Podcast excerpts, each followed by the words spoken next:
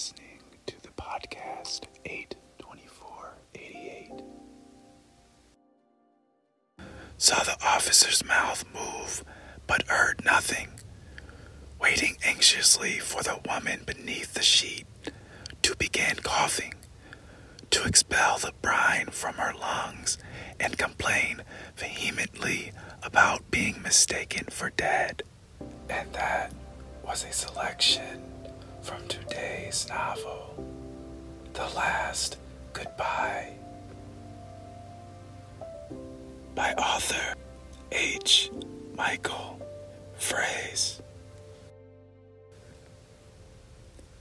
Page 8. None more than the patrolman's. The man stood and moved toward the front of the ambulance. All right. Everyone's had more than enough to show for one day. Break up this circus now and go on about your business. This is no way to spend a vacation. The officer spoke with the hard, guttural voice of a drill instructor, his polite choice of words thinly masking his anger at a crowd that had failed to disperse after two previous requests. Coroner's investigator, Wheeler, directed the fireman to remove the body at once and deliver it to the Salinas morgue for the post mortem. One of the firemen grabbed a backboard from the truck as the other began to tuck the sheet beneath the sides of the corpse. The crowd moved away along the beach, each seeking the spot he had occupied before the excitement began. Beneath the stand of Monterey Bay pines, deep within the shadows, the man with white legs missed nothing. The 1200 millimeter lens providing as much magnification as a small telescope. You know this woman, sir? The patrolman asked when he neared Josh. Josh, standing erect now, saw the officer's mouth move but heard nothing. Waiting anxiously for the woman beneath the sheet to begin coughing, to expel the brine from her lungs, and complain vehemently about being mistaken for dead.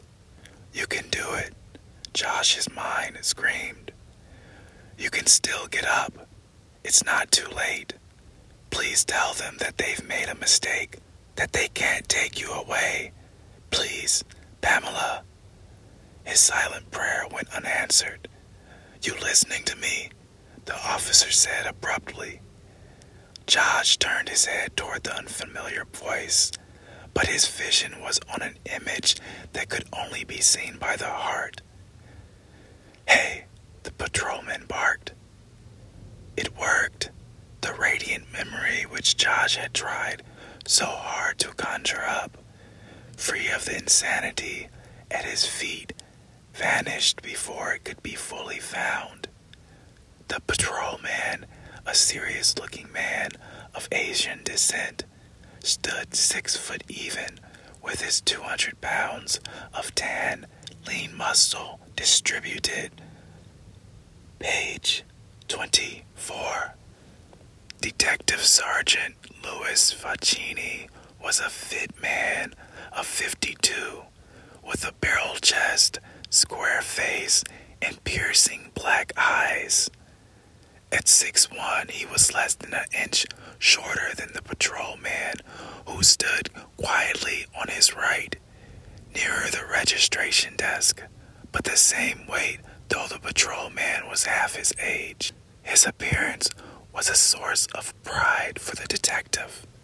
Facchini wore a white pinpoint cotton shirt with a brilliant red and green Jerry Garcia tie. He bought it because he liked the color scheme and not because he was a Grateful Dead fan. A black cashmere sport coat, a pair of pleated black silk and wood slacks with wide cuffs and an alligator belt, and black Ferragamo loafers completed the ensemble. Expensive trial lawyer than a cop, a mind he cultivated. He was finishing a 10 minute talk with a young couple near the lobby fireplace when Josh started up the front steps. That's the guy, the woman said, so that she could be heard only by the cops. The one I told you about. When the waiter tried to take his order at breakfast, I heard him say that he was expecting to meet someone, though I never saw anyone join him, and we left after he did. Facchini thanked the couple, and they headed for the front door, passing Josh in the center of the lobby. He could sense their eyes on him, but he ignored their stares, hoping yet to reach the stairwell leading to his second story room without being stopped. He knew it was a futile hope. Mr. Mitchell, the detective called out. Josh steered toward the man, rehearsing his answers in his mind. It was time to make a sale. The uninformed patrolman flexed his shoulders and arms and moved casually to his right, putting himself between Josh and the front door.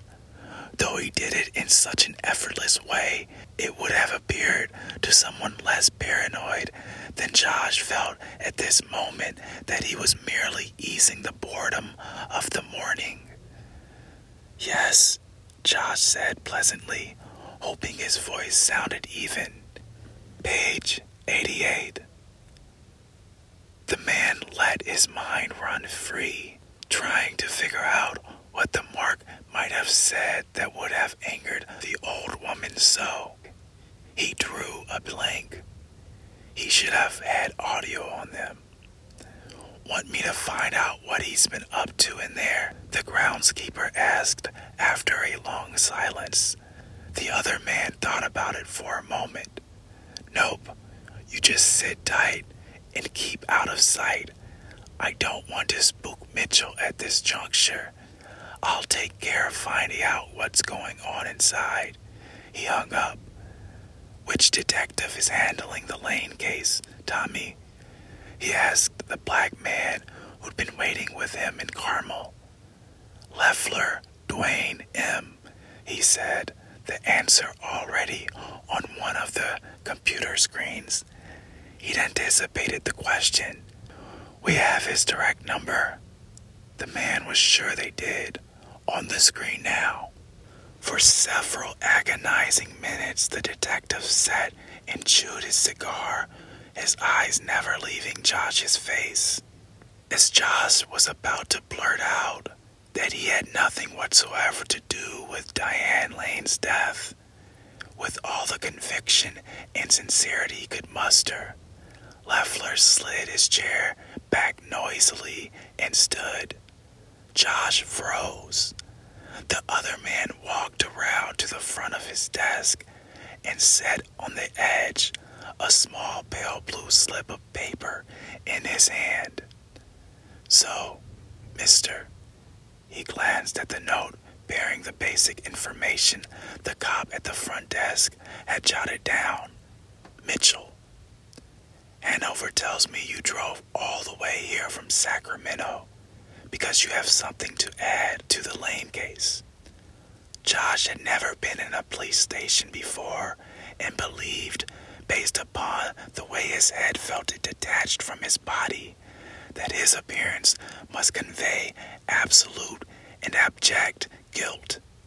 He managed a pitiful nod and his lips parted. But his voice wouldn't work. Had he actually managed to blurt anything out a minute earlier, it would have sounded more like he was clearing his throat than speech. He looked around the small office, anything to break eye contact without appearing nervous. The end. The last goodbye. H. Michael Frase.